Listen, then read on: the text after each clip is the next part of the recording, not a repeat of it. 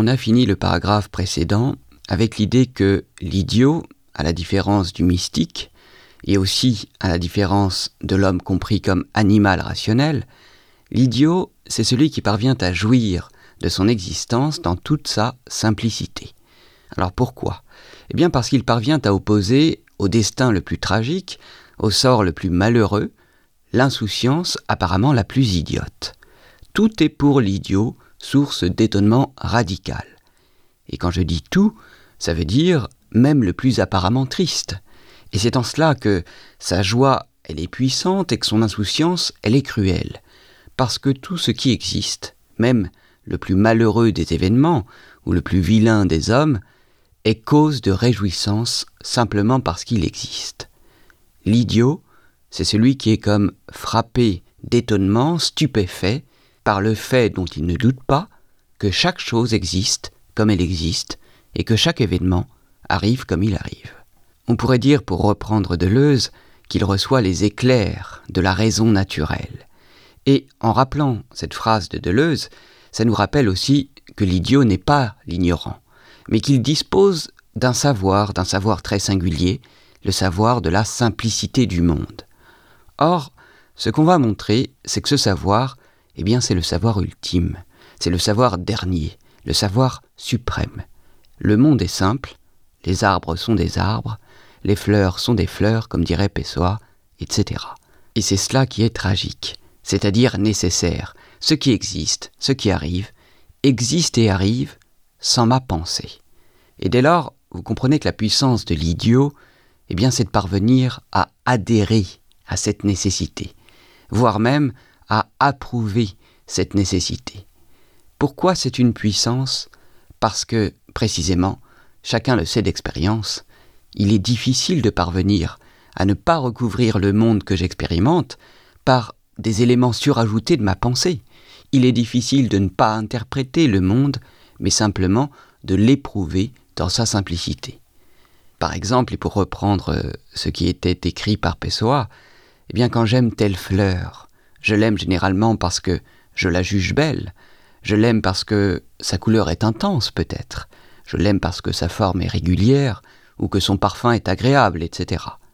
Or, l'idiot, lui, il sait aimer cette fleur simplement parce qu'elle est cette fleur, sans sa pensée. Et il faut dire ici de façon précise qu'il sait aimer. Pourquoi? Eh bien parce que il y a là véritablement un savoir de la simplicité du monde. L'idiot, il sait se défaire de l'habitude de l'interprétation du monde pour retrouver derrière ces couches d'interprétation, ces couches de signification cherchées et cachées, retrouver l'expérience radicale du monde et son étonnement vis-à-vis -vis de son existence. Le savoir de l'idiot, c'est un savoir qui peut sembler brut, primitif, un savoir de l'expérience et dans l'expérience. Mais c'est un savoir tout de même. Et c'est pourquoi la simplicité de l'idiot, cette simplicité caractéristique de l'idiot, n'est pas à comprendre comme un défaut de complexité ou bien un manque de précision dû à une simplification. Il faut bien distinguer ici la simplicité qui nous intéresse de quelque chose qu'on pourrait considérer comme simpliste ou bien de simplificateur. La simplicité caractéristique de l'idiot qui nous intéresse et caractéristique aussi du monde tel qu'il est éprouvé par l'idiot n'est pas dénuée de raison. Mais pour reprendre encore une fois le mot de Deleuze, elle exprime la raison naturelle. Alors, il est vrai que cette expression est difficile et qu'elle peut prêter à confusion, car généralement, on oppose, on distingue la raison de la nature, puisqu'on conçoit la raison comme une sorte de faculté par laquelle l'homme s'arrache aux limites de sa nature, justement. Il s'arrache à sa nature pour apprendre et se former au-delà de tout héritage biologique inné. C'est cela la fonction de la raison. On pourrait donc penser que l'idée de raison naturelle renvoie à une raison irritée, une raison qu'on aurait reçue ou que l'idiot aurait reçue comme un don, voire même comme une grâce peut-être. Et là, on retrouverait l'idiot comme figure christique chez Dostoïevski. Mais précisément pour éviter de faire de la simplicité de l'idiot et de sa raison naturelle une chose inexplicable, pour éviter en d'autres termes d'adopter un point de vue mystique sur l'idiot, on peut faire une autre hypothèse. La raison naturelle serait en fait une raison devenue seconde nature. On reviendra sur cette notion de seconde nature dans le prochain paragraphe, mais contentons-nous ici de dire que la simplicité de l'idiot qui nous intéresse, eh bien c'est une sophistication extrême. C'est-à-dire, ça n'est pas un don, ça n'est pas une grâce reçue en héritage de façon inexplicable, mais c'est le résultat de tout un travail qui parvient à se faire oublier comme travail précisément et à se faire passer pour naturel. La simplicité comprise comme une sophistication extrême, eh bien ça sera l'hypothèse que ce paragraphe va chercher à déployer.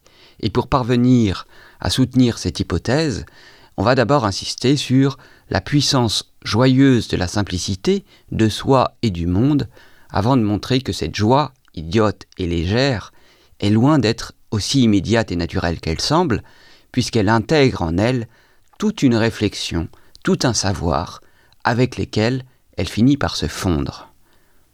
Dans un premier temps de ce paragraphe donc, c'est Nietzsche qui va nous permettre d'insister sur la simplicité du monde contre les tentations qui nous incitent au contraire à fabriquer des doubles, à projeter des significations, que ces doubles soient rationnels quand ils prétendent découvrir le monde vrai derrière les apparences, c'est la tendance philosophique, disons, ou bien que ces doubles soient mystiques ou religieux quand ils prétendent que le monde vrai est absent et inconnaissable, et que nous n'en connaissons que le simulacre, l'apparence.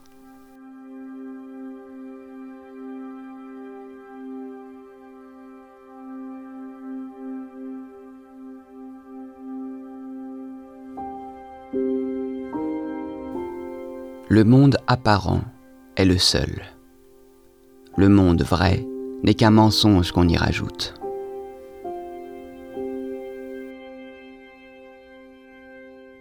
Fabuler d'un autre monde que le nôtre n'a aucun sens, à moins de supposer qu'un instinct de dénigrement, de dépréciation et de suspicion à l'encontre de la vie ne l'emporte en nous.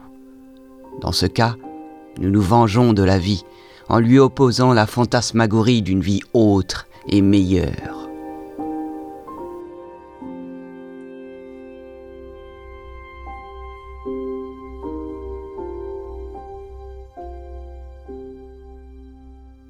Je viens de vous lire à l'instant deux extraits tirés du Crépuscule des idoles de Nietzsche, deux extraits que vous retrouvez dans votre exemplier.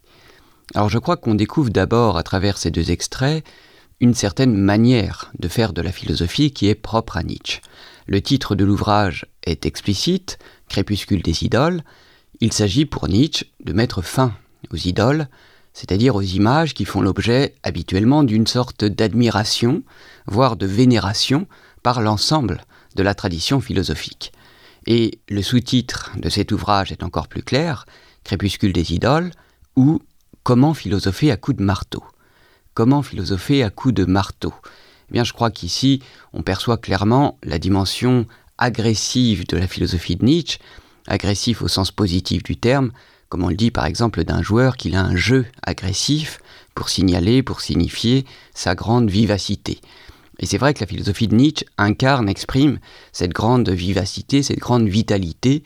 Il aura même cette formule provocante dans un autre de ses ouvrages Je ne suis pas un homme, je suis de la dynamite. Je reviens maintenant un peu plus dans le détail sur ces deux extraits. Deux extraits qui expriment, à mon avis, très clairement, et c'est ça qui nous intéresse, une critique de la raison humaine, une critique de la raison telle qu'elle est conçue par les philosophes.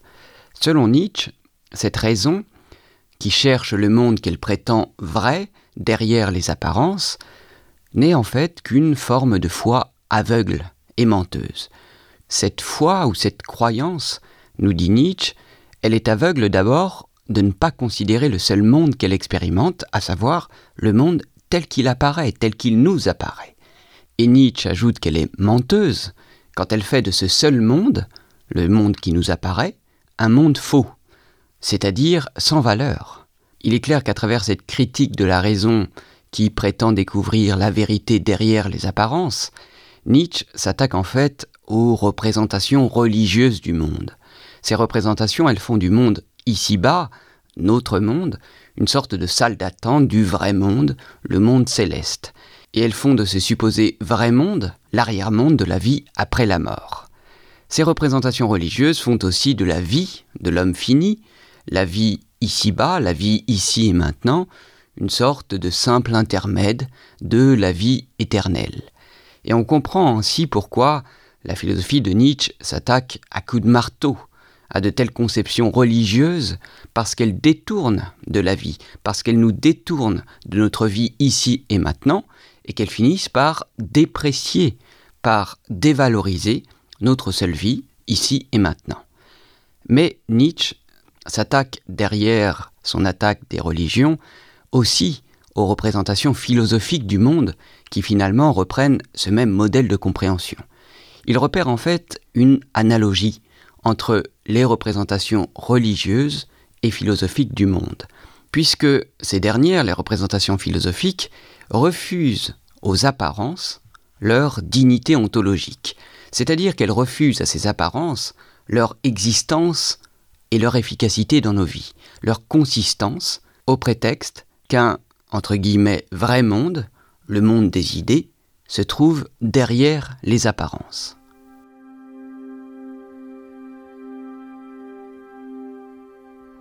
Je crois que toute la pensée de Nietzsche s'articule autour de la mise en question radicale de l'idée de raison et, euh, par conséquent, de toute la métaphysique occidentale, effectivement, depuis Platon. Essayons de préciser ce point. Platon invente, pour ainsi dire, l'idée de raison. Selon lui, la raison, le logos, est ce grâce à quoi on doit arriver à dominer euh, la réalité sensible, à la dépasser, et en même temps à instituer un ordre qui soit satisfaisant euh, pour l'homme. Et lorsque nous accédons aux métaphysiques modernes, nous voyons que l'idée centrale est l'idée de vérité. Or, la vérité ne peut pas être la vérité de ce monde-ci, nous disent les métaphysiciens, car ce monde-ci est un monde fuyant, est un monde que l'on ne peut pas saisir. Donc, la vérité va être adéquation, convenance à un arrière-monde. Pour Nietzsche, cela veut dire quoi? Cela veut dire refuser l'impérialisme de l'idée de vérité. Refuser que le discours soit jugé seulement au nom du vrai. Je crois que pour euh, bien euh, comprendre la chose, il faut revenir à cette idée que pour Nietzsche, ce qui existe, et je prends le terme dans toute sa simplicité, ce ne peut être que ce que les philosophes appellent apparence. Il n'y a rien d'autre que les apparences. Nietzsche est d'un empirisme euh, radical. Vous venez d'entendre la voix de François Châtelet, un philosophe français du XXe siècle, et qui, dans les années 70, proposait ici une présentation générale de la philosophie de Nietzsche.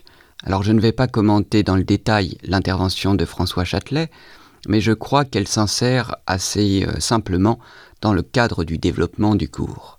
Ce dont on s'aperçoit en lisant Nietzsche, c'est que les philosophes qui prétendent vouloir la vérité, eh bien, ont tendance à fabuler un autre monde, c'est-à-dire à construire de façon imaginaire un autre monde qui serait le monde des idées. Et là, comme le disait François Châtelet, on sait que Nietzsche s'attaque directement à Platon, à la doctrine platonicienne, et donc à la figure euh, de patriarche de la philosophie à travers Platon. C'est là le sens exact du deuxième extrait que j'avais lu précédemment, puisque en inventant, en construisant de façon imaginaire un autre monde, le monde des idées, le monde prétendument vrai, ces philosophes finissent par dévaloriser le seul monde que nous expérimentons, le monde des apparences.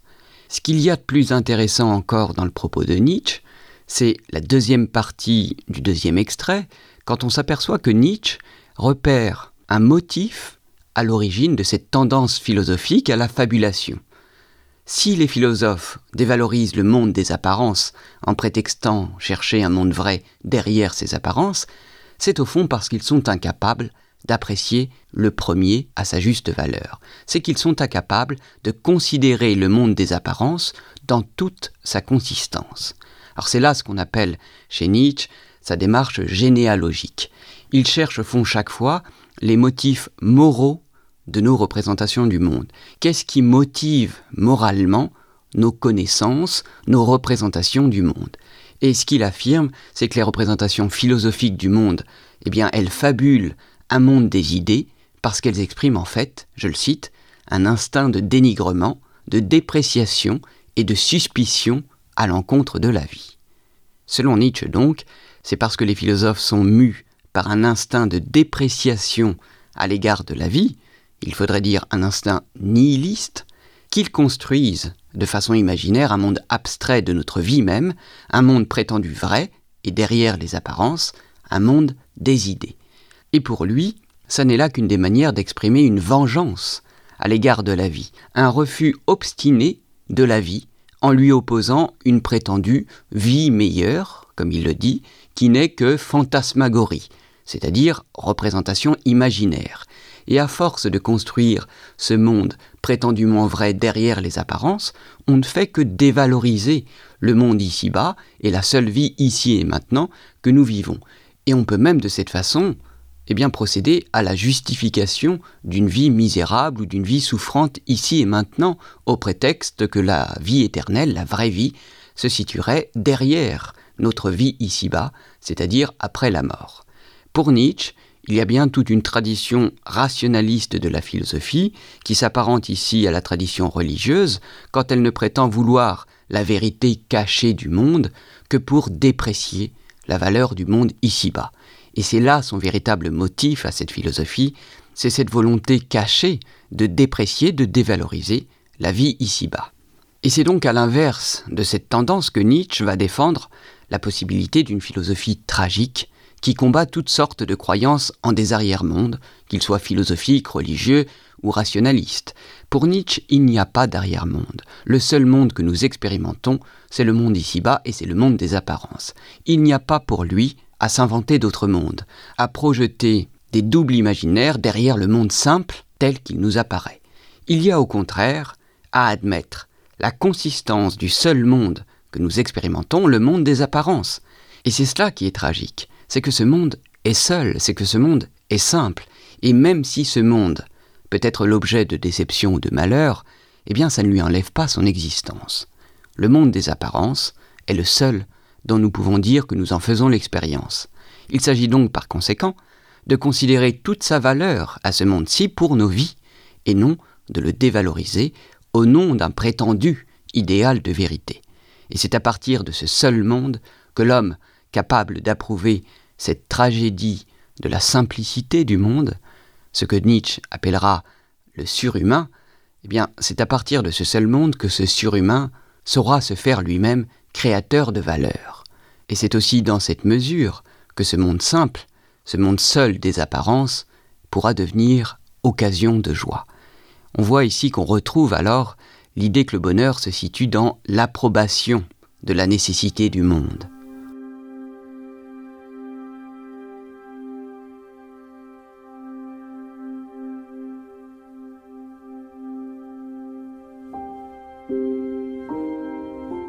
Amor fati, amour du destin. Que ceci soit désormais mon amour. Je ne ferai pas de guerre contre la laideur, je n'accuserai point, je n'accuserai pas même les accusateurs. Détournez le regard, que ceci soit ma seule négation. Et somme toute, en grand, je veux même, en toutes circonstances, n'être plus qu'un homme qui dit oui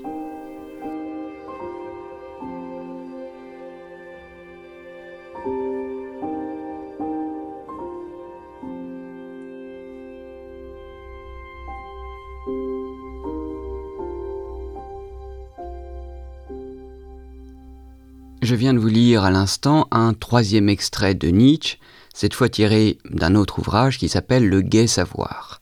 Et dans ce troisième extrait que vous retrouvez dans votre exemplier, on s'aperçoit d'abord que Nietzsche n'est pas seulement l'auteur d'une philosophie théorique.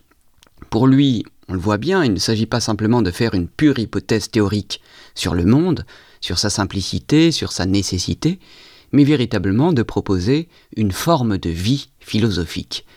Et sans doute contre l'évidence, il va chercher à faire de la nécessité un objet d'amour. Et donc ici, la nécessité n'est pas le signe d'un renoncement, mais au contraire d'une grande puissance d'approbation. Il s'agit de réussir, de parvenir à approuver la nécessité, à approuver son destin.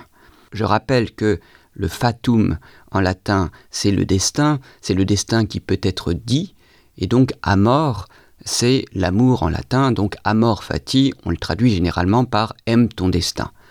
Évidemment, le plus souvent, ce qui nous arrive, sans être l'effet de notre volonté, notre volonté qui est changeante et contingente, et c'est là généralement que je crois être libre quand je peux vouloir telle chose ou bien ne pas la vouloir.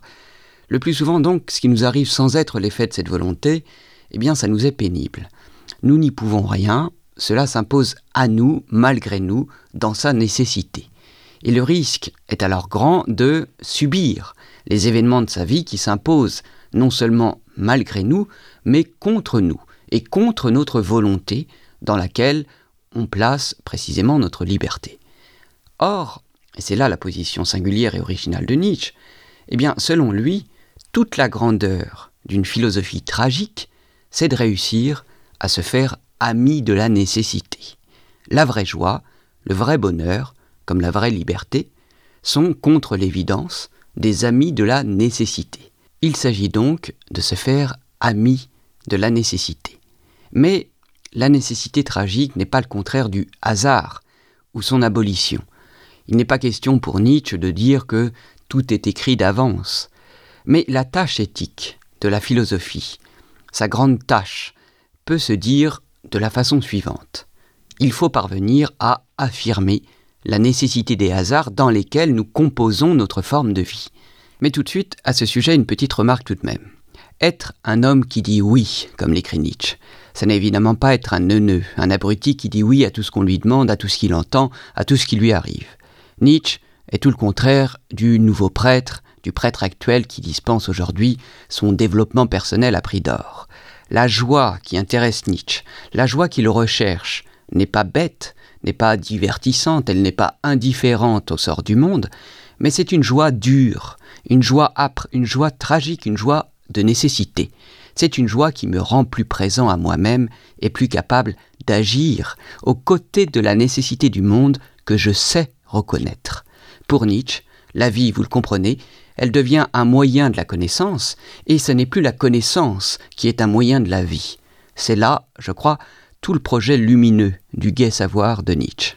Parvenir à faire en sorte que nos vies soient des moyens de notre connaissance et que cette connaissance ne nous serve qu'à mieux approuver ce qui nous arrive. Vous voyez qu'ici on a fait un petit détour par Nietzsche. C'était pour moi aussi une manière de vous introduire de façon évidemment très brève et générale à la philosophie de Nietzsche. Mais surtout, si l'on a fait ce détour par Nietzsche dans le cadre de notre développement, c'est parce qu'il soutient l'idée, je le cite, que le monde apparent est le seul, le monde entre guillemets vrai n'est qu'un mensonge qu'on y rajoute. Alors quand il soutient que le monde dit apparent est le seul, on pourrait reformuler cette position dans les termes de Rosset, de Clément Rosset qu'on avait vu dans le paragraphe précédent. Le réel est simple, il est sans double, et toute la tâche éthique de la philosophie consiste à parvenir à approuver, à affirmer la simplicité nécessaire du monde. C'est là que se trouve la plus grande joie, celle qui s'affirme en affirmant la simplicité nécessaire, la simplicité tragique du monde. Or, on le sait d'expérience, ça n'est pas une tâche aisée, c'est même, pourrait-on dire, loin d'être simple. Et pour parvenir à cette approbation de la simplicité nécessaire du monde, il faut réussir à se défaire de notre désir spontané qui consiste à projeter des doubles sur le réel, c'est-à-dire parvenir non plus à voir ce que je veux voir, ce que je pense voir, mais voir ce que je vois. toute la difficulté de cette simplicité Eh bien, c'est qu'elle n'est pas immédiate, c'est qu'elle n'est pas innée. Comme je l'ai dit déjà auparavant, cette simplicité n'est pas simpliste, elle n'est pas simplificatrice. Et pourtant, c'est là tout son paradoxe, elle sera d'autant plus efficace que nous saurons en faire quelque chose de naturel, de léger et de spontané, et non pas une tâche harassante de la seule réflexion intellectuelle. Pour penser ce paradoxe de la simplicité qui demande tout un travail, toute une réflexion, et qui pourtant sera d'autant plus efficace que justement ce travail ou cette réflexion seront se faire oublier, on doit ici introduire une distinction au sein même du concept de simplicité. On doit proposer une distinction entre deux types de simplicité. Une simplicité qu'on appellera en deçà, une simplicité première ou primaire, et une simplicité qu'on appellera au-delà ou ultérieure, une simplicité d'après le travail ou d'après la réflexion. Alors cette distinction, c'est le philosophe français Vladimir Jankélévitch qui la propose dans son livre Traité des vertus. La simplicité qui nous intéresse, la simplicité au-delà, la simplicité ultérieure, va pouvoir alors devenir une vertu à l'intérieur d'une éthique. La simplicité ultérieure exclut le plissement de la réflexion, non parce qu'elle le précède, comme la première innocence, mais parce qu'elle le suit.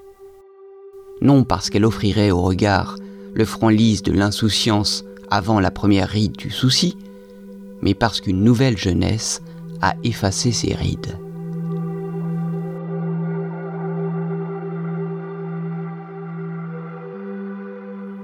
Je vous ai lu à l'instant un extrait du Traité des vertus de Vladimir Jankélévitch, extrait que vous retrouvez là aussi dans votre exemplier. Alors ce qui nous intéresse ici, c'est que Jankélévitch va proposer une définition de ce qu'il appelle la simplicité au-delà ou ultérieure. Et c'est cette simplicité justement qui nous intéresse, une simplicité qui n'est pas celle de l'ignorant, qui n'exclut pas euh, la réflexion, mais qui n'exclut que le plissement de la réflexion. On va voir tout ça dans le détail, mais c'est d'abord cela qu'il nous faut retenir. Alors cette simplicité ultérieure, elle se distingue de la simplicité en deçà, qui est la simplicité de la première innocence, dit Jean Kelevitch, c'est-à-dire l'innocence perdue, dont on avait dit à partir de la Genèse, à partir de Rousseau, que cette innocence perdue ne pouvait être qu'un fantasme mélancolique, ne pouvait être que objet d'un fantasme mélancolique. À la différence de cette simplicité en deçà, la simplicité au-delà ou ultérieure qui nous intéresse, Jean Kelevitch écrit qu'elle exclut le plissement de la réflexion. Alors d'abord une remarque étymologique. L'adjectif simple vient en effet du latin simplex, simplicis, qui signifie ce qui n'est pas plié. Pour être très précis, simplex est dérivé de semelle, une fois, et de plecto, tressé, entrelacé, plié. Au sens strict, donc, est simple ce qui n'est pas plié, ce qui n'est pas entrelacé, ce qui n'est pas tressé. Or, Jean Kilevitch parle du plissement de la réflexion. C'est donc que la réflexion va être responsable d'un pli. Et c'est ça qu'il nous faut comprendre. Quel genre de pli est provoqué et produit par la réflexion? Alors d'abord, une petite définition puisqu'il s'agit ici de considérer le rôle de la réflexion, il nous faut définir un peu précisément ce qu'est cette réflexion. La réflexion, c'est une opération de l'esprit par laquelle le sujet qui réfléchit fait retour sur lui-même ou sur une situation. Voyez le sens optique, on parlera de la réflexion d'un rayon lumineux dans un miroir par exemple, pour dire que ce rayon change de direction ou bien revient sur lui-même. C'est de la même manière qu'il nous faut comprendre la réflexion qui est opérée par l'esprit de la part d'un sujet sur lui-même ou sur une situation. Et de cette manière, le sujet qui réfléchit se sépare en quelque sorte de sa vie immédiate pour la penser. C'est-à-dire que le sujet qui réfléchit se prend lui-même pour objet de ses pensées. Et alors le plissement dû à la réflexion dont parle Jean Kelevitch doit être compris comme cette espèce d'écart entre soi et soi-même que produit l'activité même de la réflexion. Alors prenons un exemple pour essayer de parler plus concrètement. Je suis musicien, je suis pianiste. J'ai appris en quelques mois une nouvelle partition et vient le jour de l'audition. Lors de mes entraînements, j'ai su à de multiples reprises jouer cette partition à la perfection. Et je me suis aperçu que je jouais d'autant plus parfaitement cette partition que j'y pensais moins. Et à l'inverse, il m'est arrivé de me tromper lors de mes entraînements au moment même où, lors de l'interprétation, je commençais à me demander ce qu'il me fallait faire. Je commençais à réfléchir sur ce qu'il me fallait faire. En d'autres termes, je me suis aperçu que la réflexion pouvait représenter un frein à la bonne réalisation de mon interprétation. Parce que je sens que, par cette réflexion, je me sépare de moi-même, je m'éloigne de la fluidité de mon action. Eh bien, c'est dans ce genre de situation, qu'on détaillera dans le prochain paragraphe, c'est dans ce genre de situation qu'on comprend en quoi la réflexion produit un plissement. Parce que cette réflexion nous sépare de notre activité concrète immédiate, ici le jeu de la partition, et elle vient nous plier en deux, c'est-à-dire nous dédoubler. D'un côté du pli, je suis en train de jouer la partition, de l'autre côté du pli, je réfléchis et je me demande comment continuer à jouer la partition. Or, ce dédoublement de soi provoqué par la réflexion bien peut être cause de déroute ou de perdition. En cherchant à savoir, par la réflexion, ce qu'il me fallait faire, je ne sais plus le faire. C'est donc en ce sens qu'on doit comprendre que la simplicité ultérieure, comme dit Jean Kelevitch, exclut le plissement de la réflexion, c'est-à-dire qu'elle exclut nécessairement le dédoublement de soi, l'écart entre soi et soi, qui peut représenter un frein à la bonne réalisation de mon action. Mais Jean Kelevitch précise, si elle exclut le plissement de la réflexion, la simplicité ultérieure n'est pas pour autant étrangère à toute forme de réflexion. Elle n'est pas le signe de l'abolition, de la suppression de toute réflexion. Et tout le problème de cette simplicité ultérieure est que elle n'est pas la simplicité du simplet, ou elle n'est pas la simplicité de l'ignorant insouciant malgré lui. Pour Jean Kelevitch, au contraire, la simplicité ultérieure, dit-il, succède à la réflexion.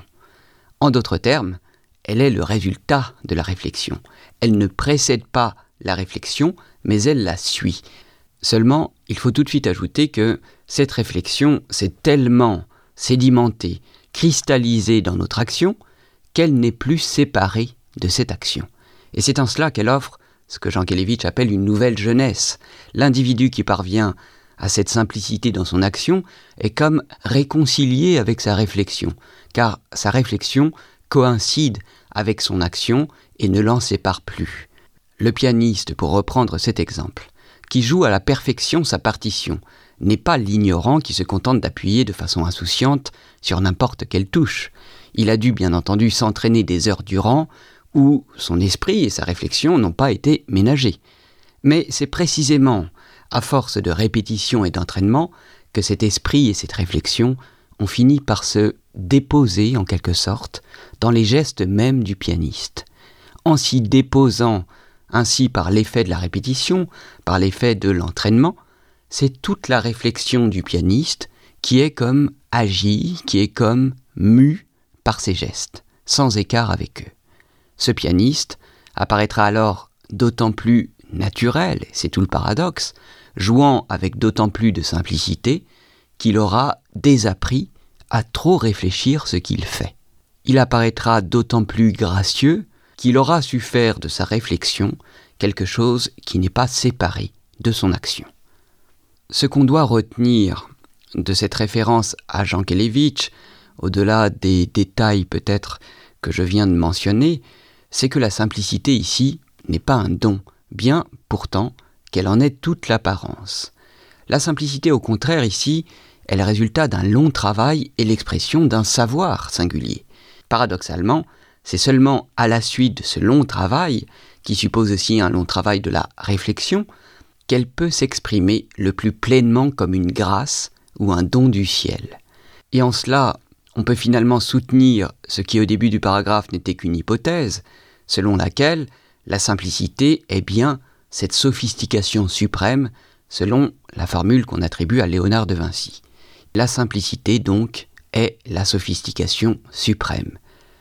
Il n'y a sans doute aucune bonne méthode ou aucune méthode assurée pour trouver cette simplicité, mais rien qu'une longue préparation.